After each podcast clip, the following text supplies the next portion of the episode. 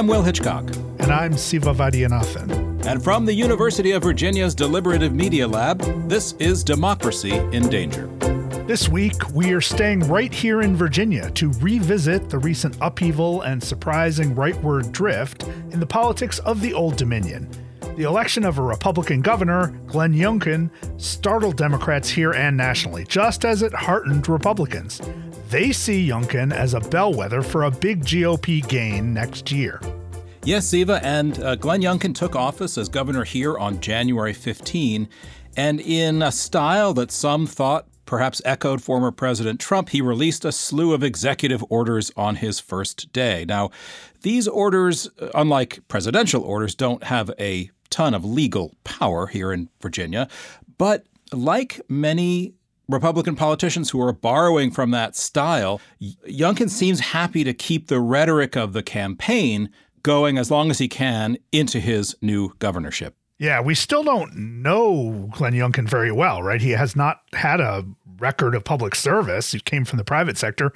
So, you know, we're still guessing what kind of governor he's going to be and and we're trying to figure out what kind of Republican Party the Republican Party of Virginia is going to be now that it runs so many important parts of the government of Virginia. Now, his first day actions tell us a lot about what he values, right? He certainly has hostility towards mask mandates in schools, opposition to vaccine mandates in the state workforce. He has opposition to the idea of teaching the history of racial inequality or the history of slavery in public schools. Now, this, of course, is torn right from the national Republican playbook.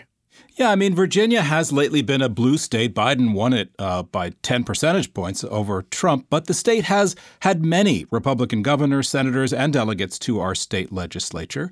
And, you know, red candidates drawing from the Trump playbook have won plenty of votes here in statewide elections recently. Yeah, let's be clear though, that Youngkin won an election and is pursuing the policies he promised voters he would does not mean in itself that democracy is in danger in Virginia. Now, if Youngkin and other Virginia Republicans push for things like voter suppression or or try to stifle facts and debate about important issues like climate change and the pandemic, well then he's a threat to democracy. We're fortunate to have on the line with us today someone who can speak to the state of democracy in the Commonwealth. Delegate Sally Hudson represents Charlottesville and Albemarle County in the state legislature. She's also an economist and a professor in the Batten School of Public Policy here at the University of Virginia. Sally, welcome to Democracy in Danger. Thank you so much for having me with you. Well, Sally, let me start with a question that I'm sure you've given a great deal of thought to. How did Glenn Youngkin win the governorship in Virginia, and what does his win portend for the health of democracy? Was it perhaps a sign that democracy is actually working? I think the governor talked about the issues that were top of mind for voters, like keeping kids in school and the cost of living down. The Youngkin campaign also did a great job of localizing their message. He was talking about mega sites for business development in Southwest Virginia and governor schools in Nova and sexual assault in Loudoun. These were really hot local topics he was running for governor of Virginia, and I think the Democratic ticket was still running against the last president. And I think this is where Democrats find themselves in trouble because Democrats are so often transfixed by federal politics mm. and they ignore what's going on in the state level, where we are often better suited to deliver on some of those nuts and bolts kitchen table issues. And especially as DC becomes just gridlocked for the foreseeable future. I mean, the, the situation with the Senate, I don't know how that gets better anytime soon. I think it's important for people who identify as progressives to bring their attention back down to the state and local level because DC is not coming to the rescue.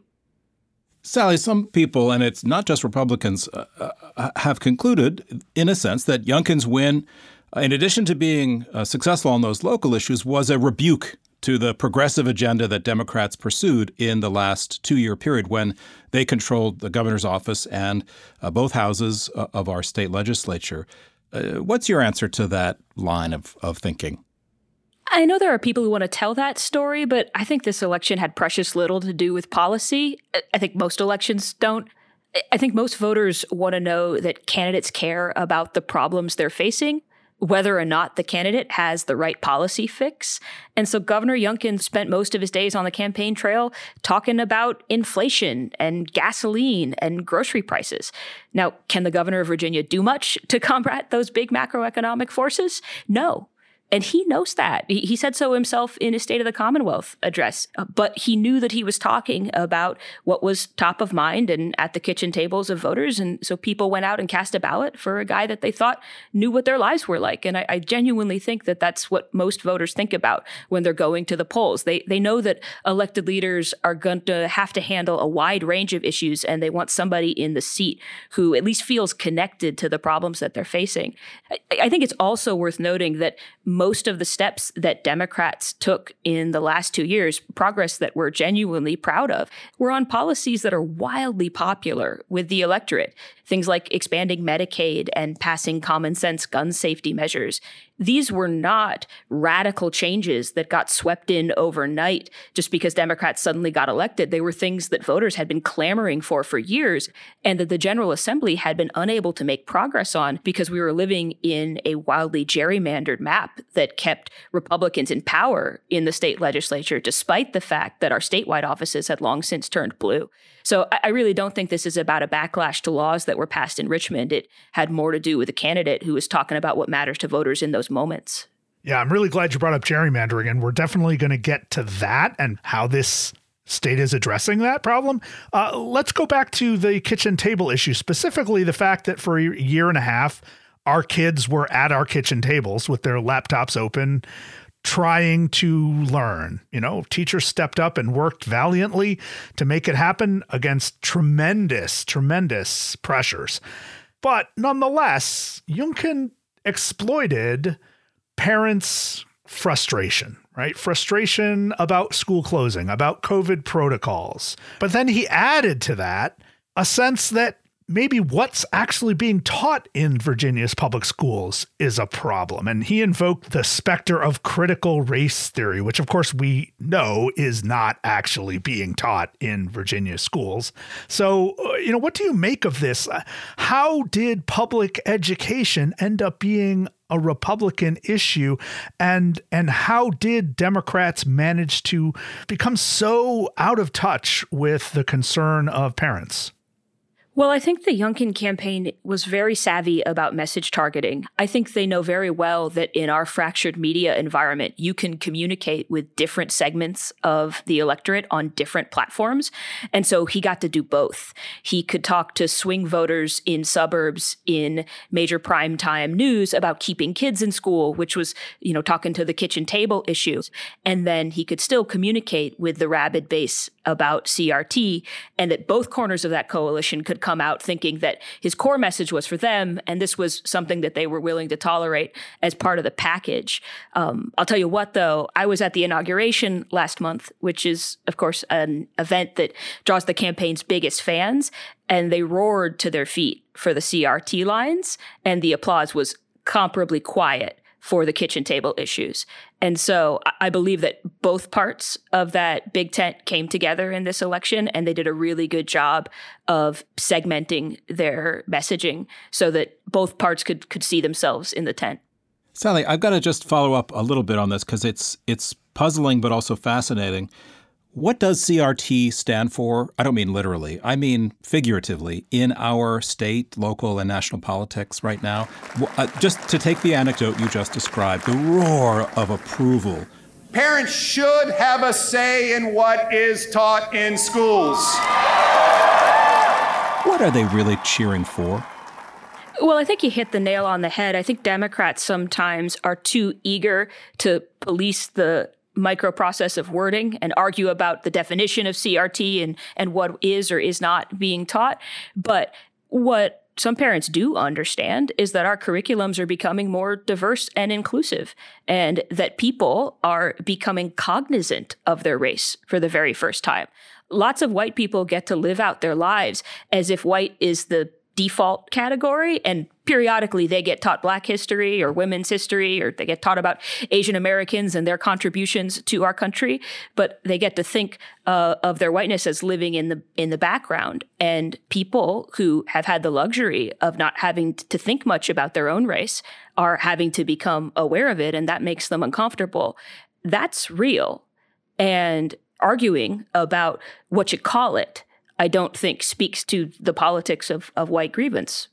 Yeah, Sally, you know, there are other issues that seem to cross ideological and party boundaries as well. You know, where we live out here in sort of the edge of the Shenandoah Mountains, uh, if you drive south or west from Charlottesville, you pretty much get a sense that a big power company, Dominion Energy, is not very popular. you know, it it has over the years uh, developed a reputation for bullying landowners and and overcharging its customers, and and we all know what kind of power it has in Richmond as it pours money into politicians of both parties. So I was wondering if you have thoughts on the role of Dominion in Virginia politics. You know, right now there's uh, at least one Republican, Delegate Lee Ware of Powhatan County, who says he wants to stand up to Dominion and prohibit lawmakers from taking its money. You know, what do you see when you look at Dominion and its role in Richmond and across the state? Boy, do I have thoughts. Dominion Power is the biggest player in Virginia politics they're hands down the biggest donor to candidates from both parties, which is a wild conflict of interest because we, the state legislature, regulate the utilities, and then the utilities provide power through monopolies to their customers. So if customers don't like the service that they're getting, they have nowhere to go. And I think as public servants, we have an obligation to show the people that we're serving that we work for power customers, not for power companies. But that is not the status quo in Richmond. And so finally, I think this issue is getting the attention that it deserves because the power companies have overplayed their hand in too many parts of the state. Whether you're from Southwest Virginia and it's the Mountain Valley Pipeline that's been tearing through your property, or you're from Northern Virginia where you have power outages more often than you should and inconsistent communication about when your power is going to come back on. There are customers who are rightly frustrated and they're lobbying their public servants to do something about it. And they're coming to understand the crux of the problem, which is that Dominion Energy is such a major player in our politics. So I think that the right coalition is coming together. And I'm very proud to be working with Delegate Ware to finally pass this bill, which has been introduced for many, many years, uh, to try to finally ban contributions from public utilities to candidates. That should be table stakes for this. And there's frankly a lot more work we should do. Right, right. So, you know, when we talk about Dominion, and its power, its political power, right? We're talking about the the intersection between politics and economics. And and when we're talking about the concentrations of power, it seems to me like we're also speaking about the very causes for, you know, wealth gaps in society and especially in Virginia. Uh, you know, as we get more unequal, especially in terms of wealth, what does that portend for the health of democracy in a state like Virginia or in the United States? Well, it's a great question. And I don't think you have to tell any voter that people with money have an outsized influence in our politics. So many of our laws are tilted against everyday Americans. I, think that we absolutely have to reckon with how our wealth inequality threatens the very democracy in which we live because people are right to be losing faith in government. I don't think that they're wrong to wonder whether their votes really matter. And that's what scares me most is when when people start to become sincerely disillusioned with democracy, then that's what threatens the bigger project. We need people to still have faith in public servants so that they keep showing up to the polls and making their voices heard. Because when too many people check out, that's when the biggest moneyed interests have really won the game. Sally, one of the things that I admire about you is that you got out of the classroom and went into politics, which is, you know, hard for those of us who spend our lives inside the academic bubble to imagine taking on um, the work to take your ideas and your theories out of the classroom and into the real everyday life of politics. We talk on this show constantly about the crisis of democracy. And believe me, it's a really long list of things that are going wrong with our democratic system. And they are happening, especially in state houses around the country. State legislatures are the ones that are that are right now eroding voting rights and, and gerrymandering too. Some good things have happened in Virginia. More needs to be done. But what role do you, your colleagues, and state houses in general play? What role can they play in trying to enhance democracy, trying to rebuild the guardrails, trying to make this system survive what is clearly a very tenuous era?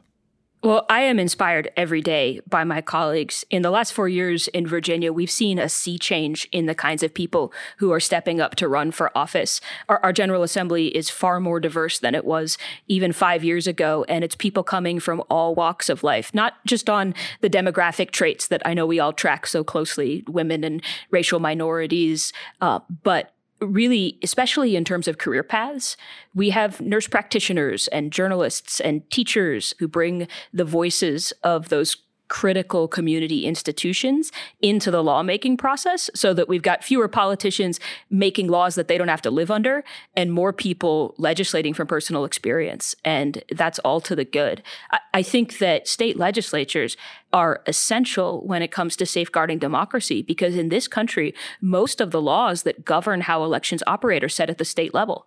That's what the debate in DC over the renewal of the Voting Rights Act is all about. It's about standardizing voting laws across the states because state officials have been abusing that latitude to set their own election laws. They've been closing polling places and, and putting up more and more barriers to, to make it more difficult to vote.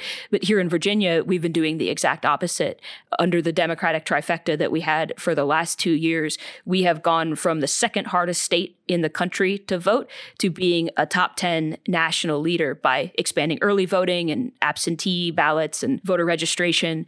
Uh, and I think that that means that we've got more people having their voices heard than ever before. Whether or not you were happy with the outcome of the election, it had record turnout for Virginia voters, which I think is important because it shows that both Republicans and Democrats can win high turnout elections. I think for a long time there was this narrative that more voters is unambiguously good for Democrats. And I think the Youngkin campaign proved that's very much not true.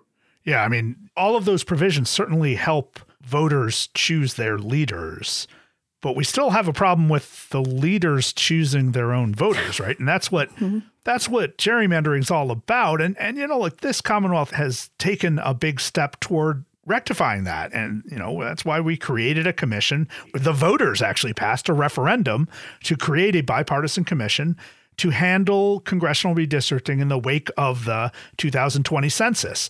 Now, of course, you supported the measure, and ultimately we watched it not work so well. You know, it it, it kind of locked up. Its members got to the point where they weren't even talking to each other. Uh, you know, and, and and I think a lot of people saw the very presence of legislators on that commission being a problem. They also had a conflict of interest. They were working for their party and to choose their own voters. Look, eventually the issue was settled by the state Supreme Court. And now we have a redistricting map that, you know, I'm sort of shrugging as I look at it and I say it's it's better than what we used to have and maybe it's what we need. But the model clearly did not work. So I'm wondering what lessons can we take from that? What can we do next? Can we do better than having our state Supreme Court draw these lines every 10 years? Absolutely. And I think you hit both parts of that, which are important, which was these are the best maps Virginia's ever had. And we can also design a better process for the future. I was one of the legislators who supported the constitutional amendment to reform our redistricting process. And I think it played out as most people expected at the state Supreme Court, which hired two qualified independent map makers to draw those fair maps. So, for the first time in Virginia history, we have maps rooted in where the people live and not the sitting politicians.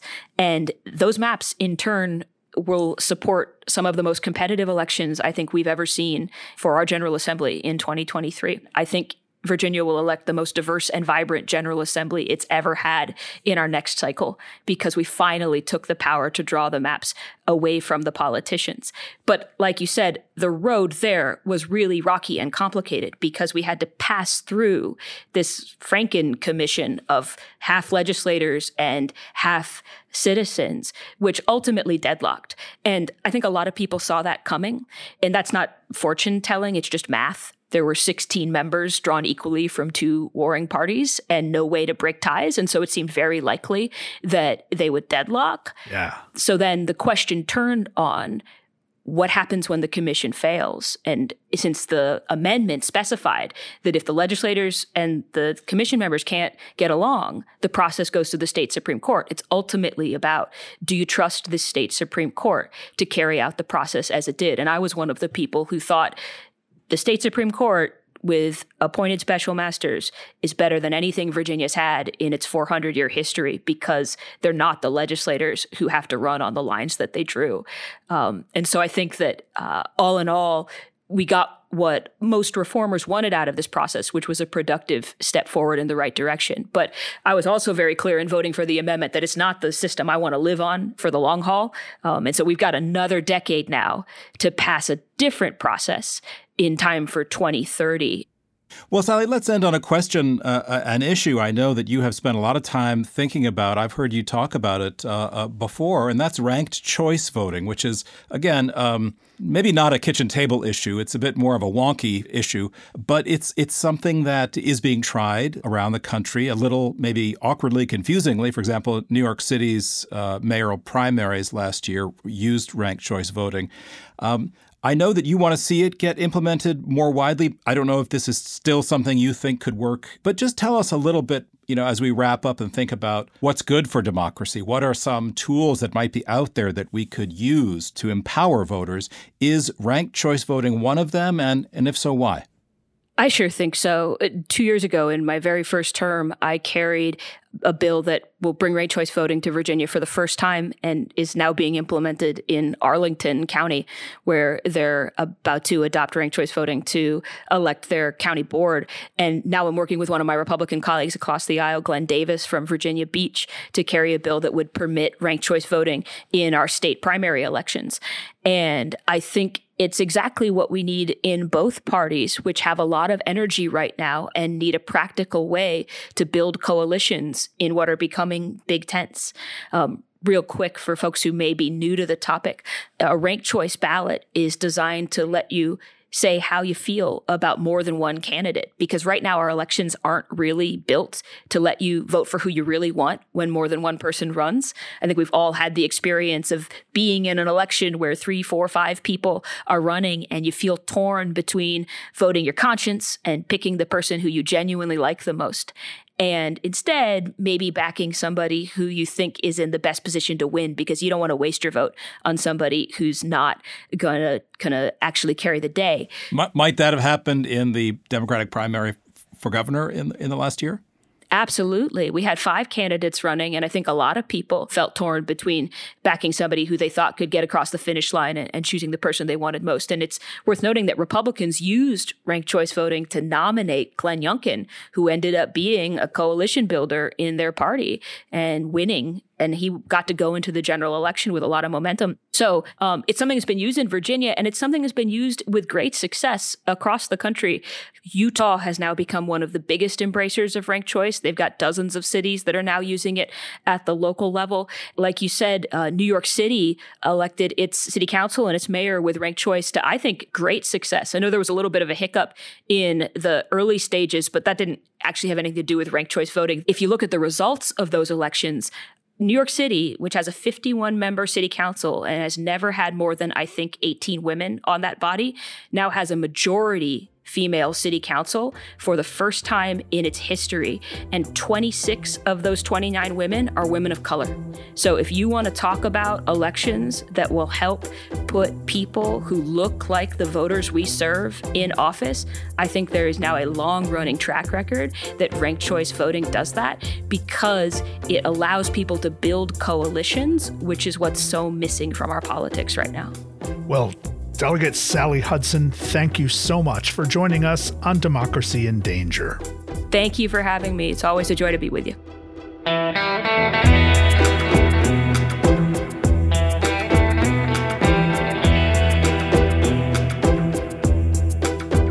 Sally Hudson is an economist and assistant professor of public policy at the Frank Batten School of Leadership and Public Policy at the University of Virginia.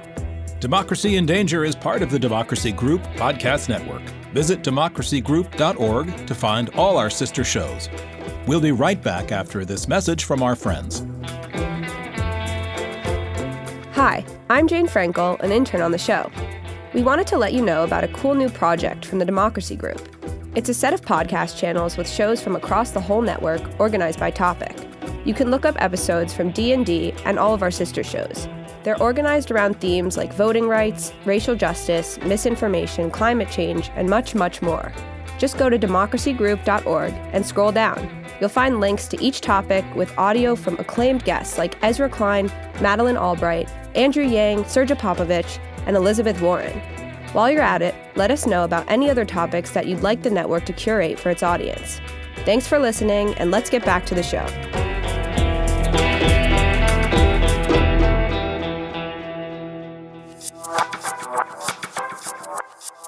You know, Will Sally's approach to government is is is pretty exciting. It's refreshing. Uh, you know, it seems to me like she is deeply concerned both with what she called kitchen table issues, uh, but also she's deeply concerned about process, about making sure that the people of Virginia have power, that this is government for the people and by the people you know, you've been doing a lot of work on on Franklin Roosevelt. You've been doing a lot of research for your next big project and you know, he seemed to be one of those rare politicians who understood that those are not different things that that we we focus on granting power to the people to make sure that the people can responsibly participate in the process of governance, right? That these cannot be different issues. You know, later than that, I think his his greatest student, Lyndon Johnson, got it as well, right? He understood that you had to focus on things like Head Start and you had to focus on things like college opportunity, but you also had to make sure that voting rights were guaranteed. So have we lost that now? I mean, how do we get that spirit back? Yeah, I, I think what Sally really helped us understand was she used our specific case of Virginia to think about Democrats nationally and, and the challenges that they face in mobilizing the public. In a way, the, the, the Democrats gave up what is usually their strongest suit, which is to talk about those daily life issues in favor of framing a, a boogeyman, uh, a, a, sort of a, a Trump part two. Sally also helped me think about the fact that voting reform is not a partisan issue. It doesn't have to be. So we're facing this massive effort of gerrymandering and voter suppression in some Republican controlled legislatures across the country. But the point is that ranked choice voting, which she favors, actually helped to elect Glenn Youngkin in the Republican primary here in Virginia. And voting expansion in Virginia gave an enormous benefit to all the voters of the state. And we had huge turnout in our gubernatorial election and Republicans won big. So this is something that I think, you know, is a frustrating observation because voter suppression is not only immoral and illegal, but it's not necessary for the political parties to compete and to win. Yeah, I mean, look, right now, it sure sounds like the National Republican Party and the state Republican Party are not interested in helping people vote. So, well, it seems like, you know, here in Virginia, we are going to live the next four years with Republicans in charge of the executive branch and and the legislative branch. You know, we are going to see whether the Republican Party of Virginia is actually committed to uh, executing their policies in a fully democratic way, right? Small d democratic way, or we're going to see if they want to leverage their time in office to further restrict the ability for Virginians at large to control their government. Uh, you know, I'm not optimistic after just the first few weeks of the Youngkin administration, but with people like Sally in the state capital, I think at least we are going to have a clear sense of what's going on.